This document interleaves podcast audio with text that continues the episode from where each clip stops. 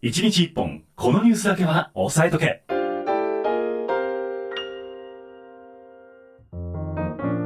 さあそれでは今週のワンテーマご紹介する前に先週1週間の出来事をざっと振り返っていきたいと思います横田さんの気になったニュースも合わせてご紹介をしてまいりますが、はいこのコーナーなんと Spotify で独占配信をされておりますはい、というわけで独占ですからね Spotify でしか聞けないっていうそうですよ。そうなんですようん、だからやっぱりもうぜひ皆さん Spotify のアプリを入れていただいて、大事。はい、ノビーで検索していただきますと、えまあ、いろんな人出てきます が「週刊ノビータイムズを」え、はい、えーねえー一番に聞いていただけたら嬉しいなと思っております。はい、というわけで先週1週間いろいろございましたよ。ありましたね。今日ね、はい、まあ、経済の話のをする番組ですから経済からいきますと、はい、今ドル円139円60銭ぐらいです。いやもう百四十いきそうですいやよね。そうなんですけどでも先週の今頃って140円台後半だったわけですよ。ああ確かにそうそう考えるとですよだいぶ変わりまだいしぶたね。だってもう黒田さんがドヤ顔で会見してたじゃない ですか日銀総裁のまあ今の水準悪くないねみたいな感じ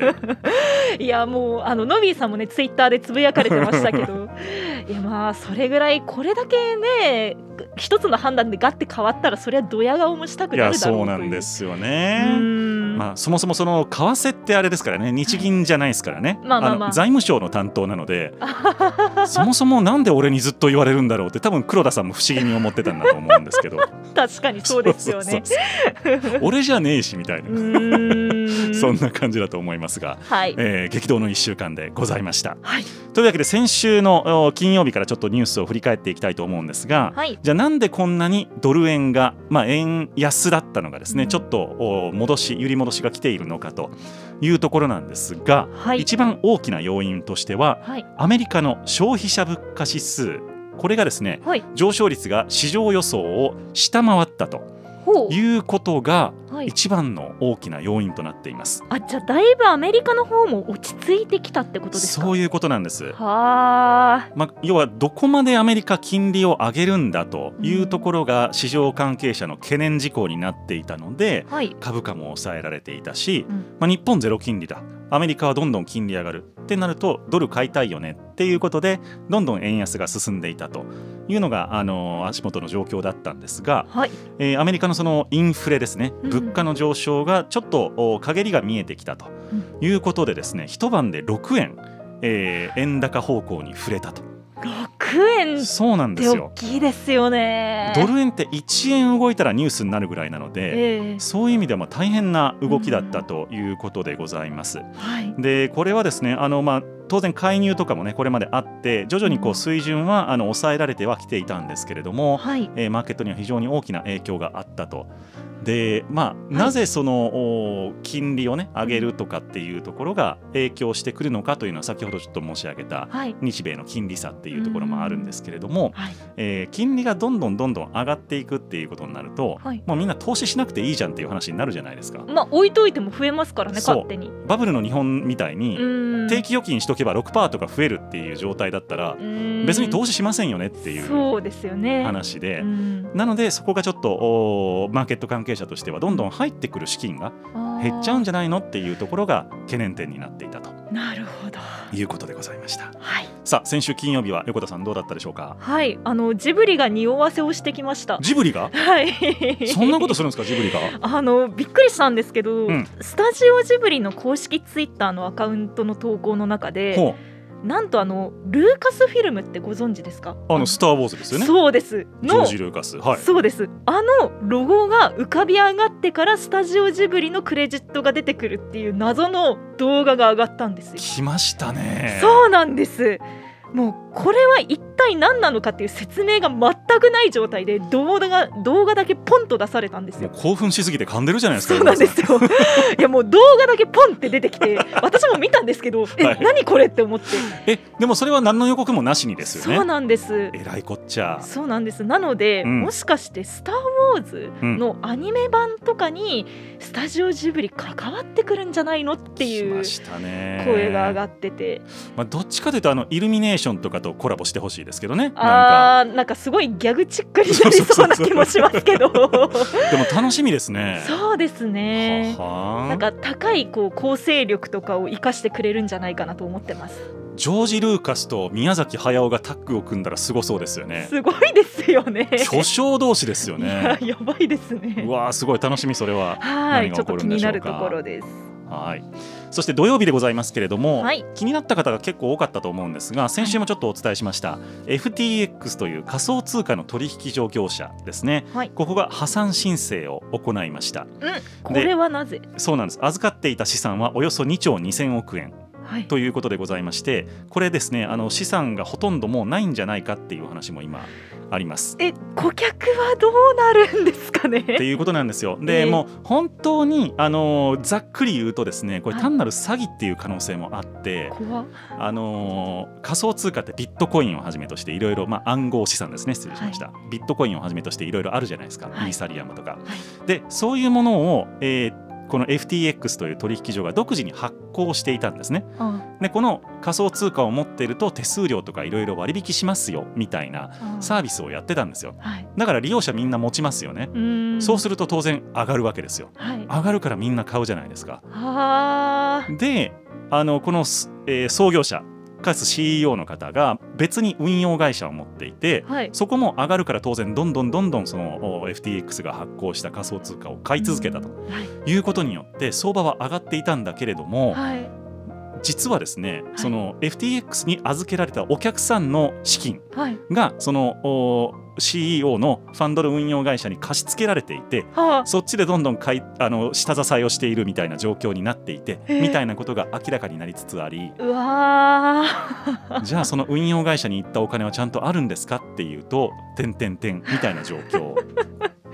なんかやっぱり信用がないってこういうことなんだなって。そうですね、ええまあ、あの難しい言葉で「ファンダメンタルバリュー」とかって言いますけども、はいでも仮想通貨ビットコインとかって一体何が本来の価値としてあるのかっていうところがまだ確立されていない、うん。はい。まあ、日本円なら日本の国内にいる人はみんなうんこれ。はお金は価値があるものだって認識してるわけですよね。はい。信用があるんですけど、えー仮想通貨に関してはまだそこが確立をされていないのでう、ーんこれだけ乱高下するっていうことはじゃあどこが本当の価値なのかって実は誰もわかんない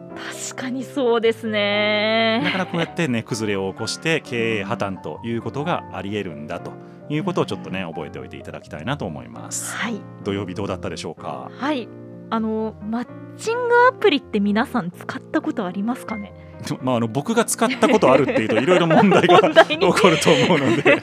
リスナーさんの中使ったこでとはないですい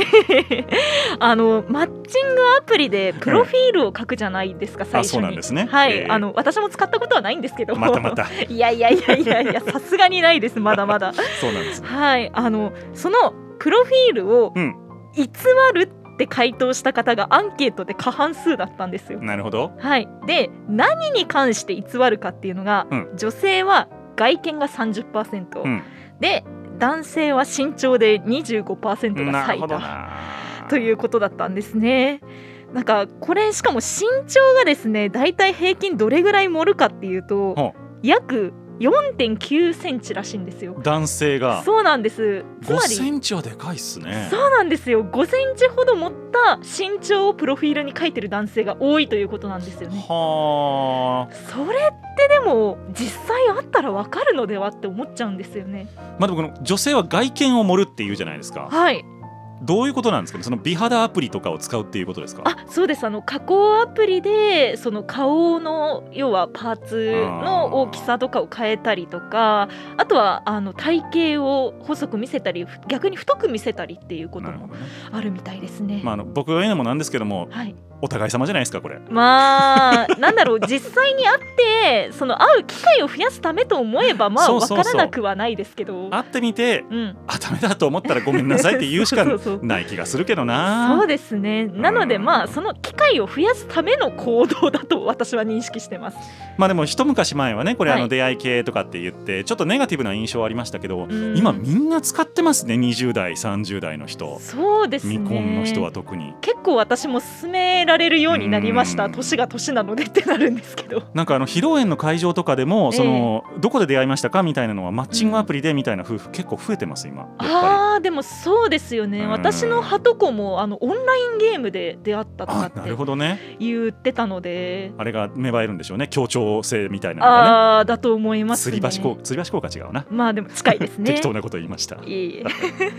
なるほどね、はい時代は変わっておりますはいさあ日曜日でございます11月の13日でした、はいえー、3メガ銀行の外債含み損が4兆円となりましたうんでこれ含み損なのではい別にあの損失が確定したわけではありませんうんただ外国の債券アメリカの国債とはかい社債とかを持っていたりすると金利が上がるとうん債券の価格って下がるんですよええなのではい持っている人は資産価値が目減りするとああいうことになってしまってはいアメリカの例えば10年ものの金利ってはい過去半年でどれぐらい上がってると思います横田さんええ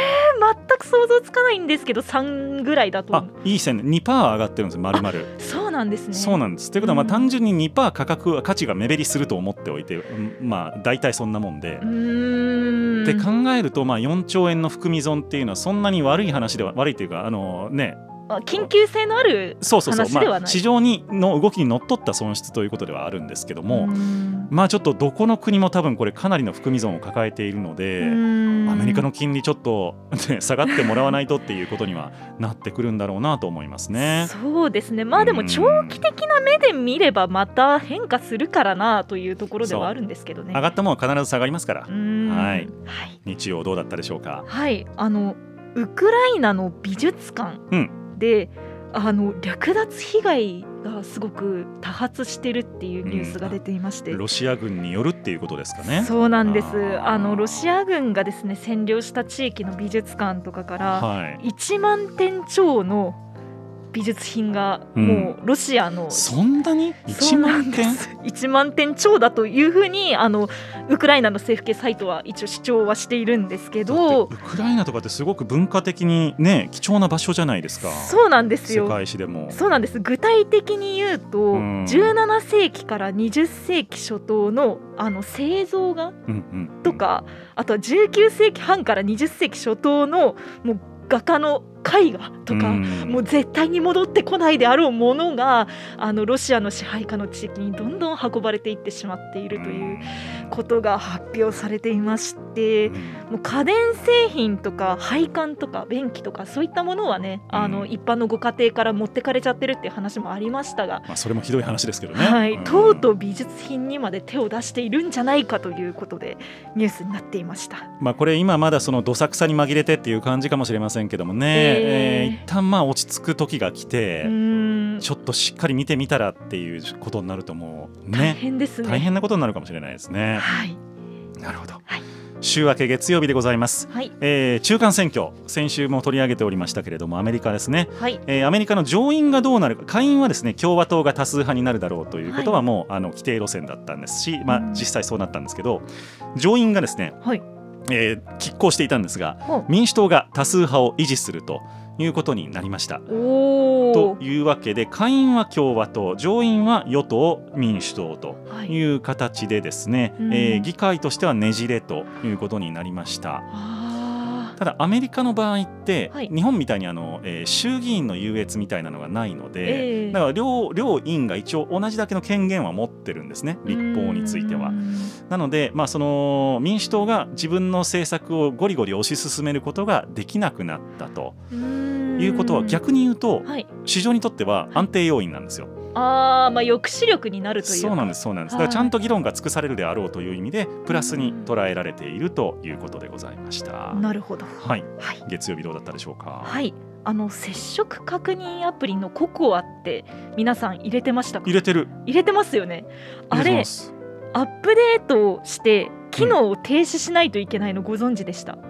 知りませんでした。 そうなんですよ何アップデートして機能を停止？そうなんですあのもうあの全数届出の、まあ、変更とかもありましてこのあの陽性登録が可能なユーザーが限られちゃうっていうことではい。このココアの機能を停止しますっていうことを発表したんですね実を言うと。はいはいはい。なのでそれをまああの削除していただかないとアプリを、うんあのどうなるかっていうとずっとアプリが動いてる状態になってしまうので、はいどんどんどんどんあのネットの通信代とかあとはあの電気関係のものがちょっと引かれていくというかな減るってほいどくんです充電がえらいこっちゃそうなんですなので本当はそのアプリを削除しなきゃいけないんですけどそうんの単純にその画面から削除ってやってもダメなんですよえアップデートしてからそうなんです停止そうなんです削そうなんです難しいわーあの機能停止版のアプリというのがありまして、それをダウンロードして機能を一旦停止してから削除まあというこれクリックの策なんでしょうねそうですねあーまあちょっと手間ですけどもやっておこうと思います、今日そうですね皆さはんぜひやってみてくださわかいりました皆さんビール飲みながら今日やってみてくださいはい、 11月の17日からって言いましたえっ、とそうですねはいえっ、と順次配信が17日なので今日ですね今日からですね、はい今日からもうできますなるほど、はいというわけで皆さんぜひえーやってみてくださいはいさあ火曜日でございますけれども、はい日本の GDP はいこれですね4期ぶりにマイナス成長となりましたへえ買い控えですあー、上がっておりますので物価なるほどそういうところにも出てしまいますかもうそうなんですよ個人消費が特に鈍化をしているということではい7月から9月夏場ですね、はいえーまあでもコロナ明けたからみんなね旅行とかしてるかと思いきやはいやっぱ個人消費がちょっと伸びなかったとうーんいうことで1.2%減となりました、なるほど、はい、ただ日本の経済はそもそも弱いので、はい市場では話題にもなりませんでしたうーん それもそれで悲しそういなのんか日本の牽引力がちょっとやっぱ弱まってる弱まってまってすいよう感じねはしますね。残念なところですはいはい火曜どうだったでしょうかはい、あのイーロン・マスクさんがツイッターでねいろいろ暴れ回っているというニュースが 連日あのいろんな意味でツイッターで暴れ回ってるってやつですね。そうですねいろんな意味ツイでッター上でもツイッター内でも暴れ回って、はいということなんですが、うんあのそれに反抗してなのかわからないんですが、うんバレンシアガっうんていうブランドあるじゃないですか、はいあそこがですねツイッターの公式アカウントをなんと削除しました。えいやうんだって相当なフォロワーさんいたでしょ。そうなんです約95万人のフォロワーがいたんですが95万人ええ伸びたいのフォロワー300人ぐらいですよだって もう何何万倍いやそうなんですよほうなんですがもうそこをバッサリと消しましたアカウントをへえあそうなんです停止とかじゃなくてではなくもう自分たちから削除しましたまああのこれ結構そのマスクさんの方針によって従業員が大量解雇されたりとか、働き方の強制とか、そういったものに対して異議を唱えるためなんじゃないかとも言われてましてなるほどはい、あのゼネラル・モーターズとかファイザーとかうん製薬会社の、あそこもかなりあの広告を停止したりとかもしているのうで、んかなりこうなんだろう収益にこう影響が来るんじゃないかなという感じはしますね。まあ、だから有料化を急いでいるっていうねうーん可能性ありますよねところですなね。るほどはい、昨日水曜日でございますけれどもはい、ポーランドにミサイルが、えー落ちましてですねびっくりしました2人こがれ亡くなりましたはい、でロシアは攻撃を否定をしておりましてはい、アメリカの大統領もロシアからの可能性は低いとはい、ただベラルーシも、まあ、ベラルーシが迎撃したのの流れ玉になったんではないかという話なんですがはい、それもちょっと今のところは否定をしているが、まあ、その時間帯に迎撃体制にあったことは肯定しているとうんいうことで結局誰っていうのが今のところわからないんですけれども、はい、あのー一応ですね、まあ、NATO の加盟国なんですよね、ポーランドって。えー、でこれロシアがもし撃っていたとするならば、はい、 NATO に対する攻撃ということになりまして危ない NATO 北大西洋条約の第5条にですね、はい集団的自衛権というのがございます。えー、でそうなると NATO の国が、あのー攻撃ロシアに対してそう反撃をすることができるということになってしまうので。まあ第三次世界大戦かみたいなことがツイッターではね、はい言われておりましたけれども今のところそういう動きにはなっていないと、まあ、ただちょっと真相究明が待たれるという、まあ、うやむやになるのかもしれませんけどもねそうですね。でうもん緊張がより高まりましたね。そうですねそこはちょっと大人の事情でいろいろとうまいことやってほしいなとは思いますけれども。はい。はい、はい。そ水曜日して、どうぞはい、水曜日なんですが、あのマッチングアプリの話題また来たんですけど。まだ来ました。はい。あの今年結婚した方の出会いのきっかけ、ほなんと5人に1人がマッチングアプリだそううです。でしょそう、今もう結構な割合でマッチングアプリ婚というのうがん成立しているんですね。で、まああのマッチングアプリが22.6%らしいんですよ全体の。うんうんで、まあ、これはなぜかというとコロナ関係で職場とか学校でうんうんの出会いが、あやっぱり少なくなってきたんじゃないかっていうこともありましたまあそうですよね、はいなかなかこうデートに行くって言っても誘いづらいですからね。確かにそうですよねね、なのでもう2009年以前とかはもうマッチングアプリでの出会い婚っていうのは0%だったんですが、うんあそうなんですね。そうなんです、うん十数年でもうここまで来たかというところではありますねまあね言わなかっただけっていうのもあるのかもしれませんけども、2009年 以前は。まあ確かにそうですそねうそうそう。えーなかなかねやっぱりまあ世の中のこの認識というか、はい、うん出会うまでのプロセスをうーん合理化するというかね、そうですねコスパタイパなんていう言葉がありますけども、んそういうのが徹底されてきたのかもしれませんね。はいなるほどさあ木曜日でございます今日ですね、はいえーちょっと先ほどの速報では先ほどというか午後の速報ではあったんですけども、はい積立 NISA はいですね、えーっと株式をこう積み立てて投資をするときに非課税になる制度でございますけれどもはいこれの、おーまあ、NISA とあと積み立て NISA っていうのがあるんですが、はいあと、まあ、ジュニア NISA って今もあるんですけども、うんえっと、その一般 NISA に関しては、えー高級化という方針はすでに示されていたんですね、はいえーそれに加えまして積み立て NISA も、えー高級化の方針が示されたということでおございまして、ーなるほど、えー皆さんちゃんと投資をして、えーうん自らの老後資産を築いてくださいねという政府の方針が明確となりました。まあでもそうですよね今ん年金とかに頼れないなら、投資を自分でするしかないってなりますもんね。そうまあ、年金は出ますが多分ちょっとずつ減っていくわけですよね。ねそう考えると、まあ、自分でもう資産を準備しておくしかないわけで、じゃあ何に投資をするのっていう面を養うことがあ、重要になってくる要なるとほいうどことかなと思いましたはい、木曜日どうでしょうかはい、あのイーロン・マスクさんがツイッター上で暴れているっていう話 題です。今日いろんな話題戻ってきますねこれね、はいうんあのそのイーロン・マスクさんがですねこのツイッター社の従業員に対して、うん勤務の仕方について通告を出しました。来ましたねあの在宅勤務を禁じますと。ほはいう IT 企業がそうなんです。ほでさらに従業員7500人の半数を解雇しまうしたほいきなりそして長時間労働を要請してますう長時間労働を要請そうなんですあまああの一応その新しいツイッターを作るためにはうんとりあえず急ピッチでやらなきゃいけないことがたくさんあるから長時間労働をやらないといけないんだっていう主張ですけどー、うん会社からここまではっきり言われるとやる気はなくしますよね。まあね、ええまあ、それでもツイッターにうんで働きたいと思うか、うーんですかね。そ れとも他行くわって思うかまあ難しいところですはね。まあでもねこういうちょっと宗教性のある指導者というか CEO が出てくるっていうのは、まあ、会社にとっては僕はプラスかなと思う時もありますけどね、まあ、明確に方針が決まるというのはそうそうそう分かりやすいですもんね。まあ、今後ツイッターがどうなっていくのかこの番組もツイッターにかなり依存してますのでね。そうですね。そうそうそうちょっとぜひとも先を はい、見続けていきたいと思っておりますけれども。はい、というわけで1日1本このニュースだけは押さえとけのコーナーでした。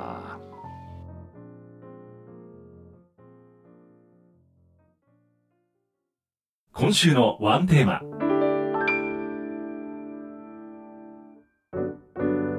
今週のあと1日をワンテーマでの生きる情報バラエティ番組「週刊のビータイムズ」今週のワンテーマのコーナーです毎日毎日いろんなニュースが流れ込んでくる現代でございますけれども、はいそうは言っても世の中の流れってそんなにこうね、あのーあっち行ったりこっち行ったりしないだろうとうんうんいうことで今週はこのテーマ大事だったよというのを設定をいたしまして私がそれに応じて、えー記事をキュレーションをしていくというコーナーでございますはい、このコーナーも Spotify の独占配信でお届けをしておりますはい、さあ、えー今日の今週のテーマですねはい、は世界経済が牽引役を失っているんじゃないかというテーマでお届けをしていこうと思います、ほう、ま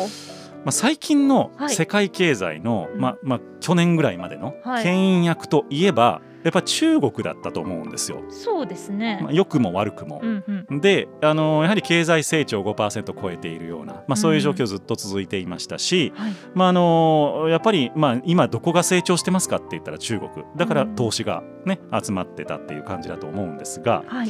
今年に入ってね戦争とか、まあ、あとインフレとか、はいまあ、コロナですよね、んそういったことを背景としてこれまで高成長を遂げてきた国がですね、えーどんどん成長率が鈍化をしてきていると。いう状況になっています。はい、まあ、これから世界の投資資金というのがどういうところに向かっていくのかというところをちょっと足元の状況を見ながら、えー確認していきたいなと思っておりますはい、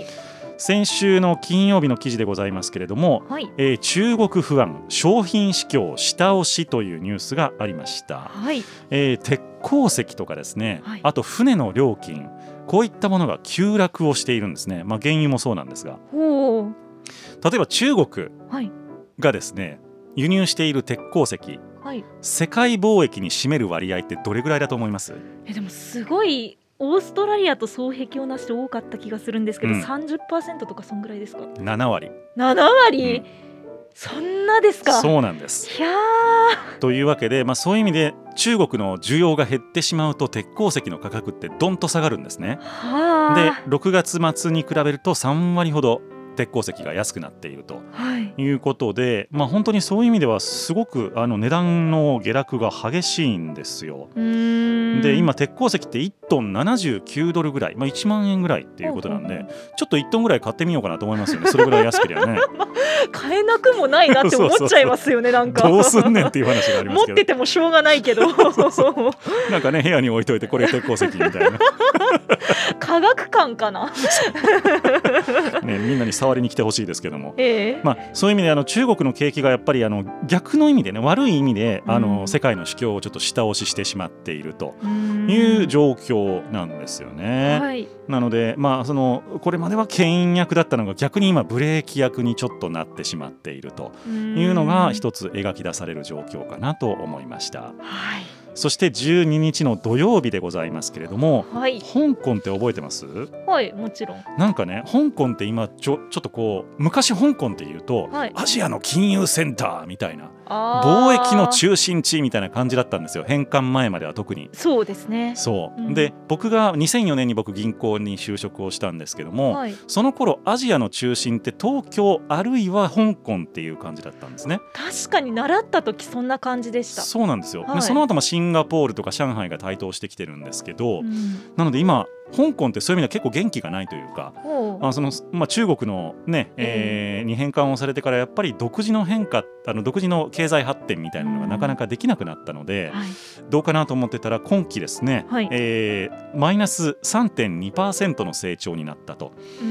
んいうことでもともとの見通しはプラマイ0.5ぐらいじゃないかって言われていた中から大幅ですね大幅なんですよね。うーんなので本来ならば中国この香港をうまく使えばですね、はいえー経済成長のエンジンになり得たはずなんですが、はいまあ、どうやらこれもブレーキかかってしまっている、うーんなんか経済というより政治の関係で下押ししているような気もしなくもないですね。そうなんですようね、んまあ、だからその言論をやっぱり弾圧しなければならないっていう中国政府の思惑があったりとかして、はいやはり香港に自由勝手にやらせておくと、まあ、一国二制度と言いつつも、勝手にやらせておくっていうのがなかなかできない、えーいうふうになってしまったのかなとはい思います。はいさあそして日曜日でございますけれどもはい ASEAN ほうさあ何の略でしょうあー 略称しかわからんえっ、と東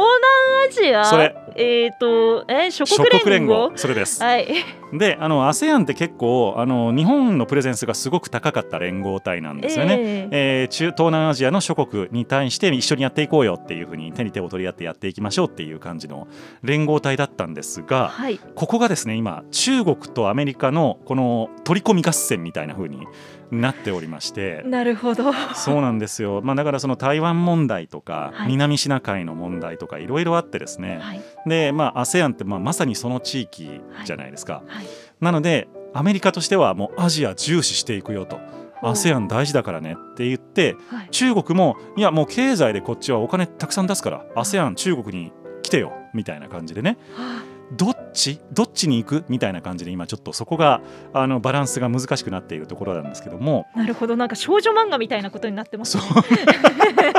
うなるほどねええそうそう取り合いみたいなはい取り合われたい方ですけど僕はね。ね。そうはい。ね、あのアメリカがですねその ASEAN の扱いについてですねはい。包括的戦略パートナーシップというところに格上げをして合意をしたということでございまして、はいまあこの地域に対するアメリカの積極的な関与というものを政治的にも国際関係的にも、えー示したとはいいうことが一つのニュースになっておりました。はいというわけでやっぱりそのこれまでアジアねあのアジア地域ここから経済発展どんどんしていくぞってなってたところにですね、はい中国も来るアメリカも来る結局その大国がですね手を伸ばして、えー取り込み合戦になってしまっているということでななんかねもっと成長にフォーカスをすればいいのにっていう感じなんですけども政治的な思惑が先行したとなるほどいうことなんですよね。はい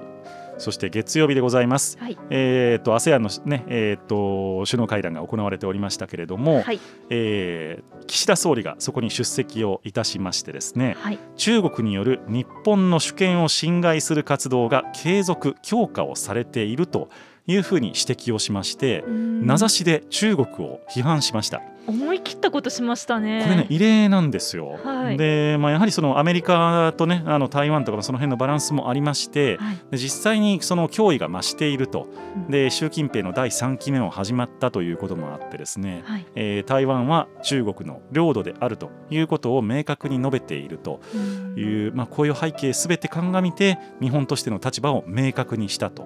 いうことなのかなと思います。なるほどななんか結構その牽引役がいなくなるっていう、まあ、テーマでしたけどそもそもなんて言うんでしょうこうどこの国のものっていうものがそろそろなくなってくるんじゃないかなって思い始めました。そうですね、うんまあ、仲良くできればそれがねいいんですけどそう。なんか良くも悪くもボーダレスになっているというかそうなんですよね、はまあ、でもその国境をなくしてみんな仲良くしようよという考え方がある一方でい、、はい、国境があるからこそなんとか保っているっていう面もやっぱりあってう。んそうですこれよね難しいんですよね、はいそこの考え方ってね。だかららまあその、まあ、島国の考え方で言うと手に手を取り合ってなんですけども、そうですね、まあ、世界中で起こっていることを見るとなかなか うんそうもいかないのかなとはいいうところかと思いました。はいさあ火曜日でございますけれども、えー中国の小売売上高が0.5%減となりました。はいえーもう本当に数パーセントプラスっていうのが続いていたわけなんですあのコロナ期を除いてですねはい続いていた中国の小売売上が大幅減速をしたと、まあ、このの背景にあるのがゼロコロナということになりますうんで、まあ、去年本当に日本でやってたような緊急事態宣言のもっときついバージョンみたいなのが今また中国でも拡大してきているのではい大変なことになってまして、そうですもねうでも3年以上経ってるんですけどね長いですねそう考えると、ねでまあ閉じ込められるので、はいまあ、あの中国もやはり小売売上どうしても減速せざるを得ないとまあいうことになってきてますうー。んまあしょうがないといえばしょうがないですけうどんなんとかもうちょっと柔軟にできないのかなって思う時は多々ありますよ。そうなんですよ。えどうするんですかね。でも実際これから外国とのやり取りを断つわけにはいかないじゃないですか。中国。ーそうなんですよねなんか、まあそこをもうある程度国内から緩めていかないと、んもう引くに引けない状態になって自分たちの首を絞めることになるのではないかそうとなんですよ思いね。ますよ。だから習近平さんのうん第三期目が始まったら、うんそろそろ緩むんじゃないかみたいな話もあったんですけど、あー今のところ逆行してるんですよね。というかなんか一回行ってしまった分撤回できないっていうのが割と中国の文化的なあるあるんですかね良さでも悪さでもあるっていうところなんですかね。そうかもしれないんですよ。ははいそして水曜日でございますが、はいまあ、まさにこの今日の、ね、ワンテーマのタイトルがあ記事についてるのがあったんですけどもい、、はい、えー中国、今年3%成長に失速をする見通しということで、えー世界経済が牽引役を失ったのではないかという記事もありました。はい、アメリカとかヨーロッパがインフレとあと利上げでね、はい景気が後退するというふうに見られている中で、うん中国ももう3%台まで成長率が落ち込んできているということ、でですね、まあ、予測ですけれどもうーんはいそうなるとアメリカもヨーロッパも景気後退はい、中国も減 速どうするっていうねあともうアフリカとか東南アジアしかないですよねそれこそ。そうだからどこに今後投資が集まるのか、うんまあ、復興これからねあの戦争がもし終われば復興というウクライナに行くのかははたまた日本に来るのかだといいなだといいなですけどねあはのい指くわえて待ってるだけじゃダメなんで、えー、もちろん 我々も頑張らんとっていうことなんですけれどもね。はいはい、そして、えー今日でございますね、はいえー G20 のおーが開かれておりました首脳会談ですね、えーっとバリで開かれていたんですけれども、はいえー宣言を首脳宣言を採択をして閉幕をいたしましたはいで、えー核兵器の使用や威嚇は認められないということでウクライナへの侵攻を続けるロシアを牽制した一方で一応のロシア寄りの、ね、文言もあの盛り込まれたということで、まあ、あの名指しでロシアだけを仲間外れにするというようなことは、まあ、なかったと。うんいうことなんですが、まあ、この G20 国際協調というのもちょっとギクシャクしてきている、うんねえ、だから本当に これ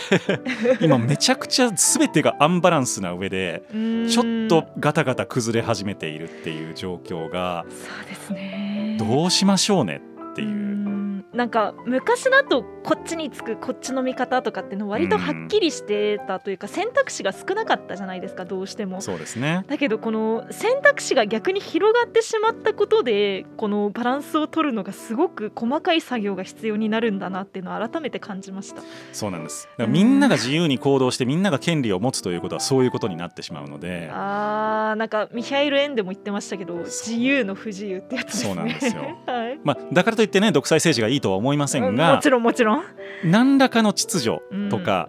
なんて言うんでしょうねルールといえうかーそうですルールというか、えーカリスマというかはい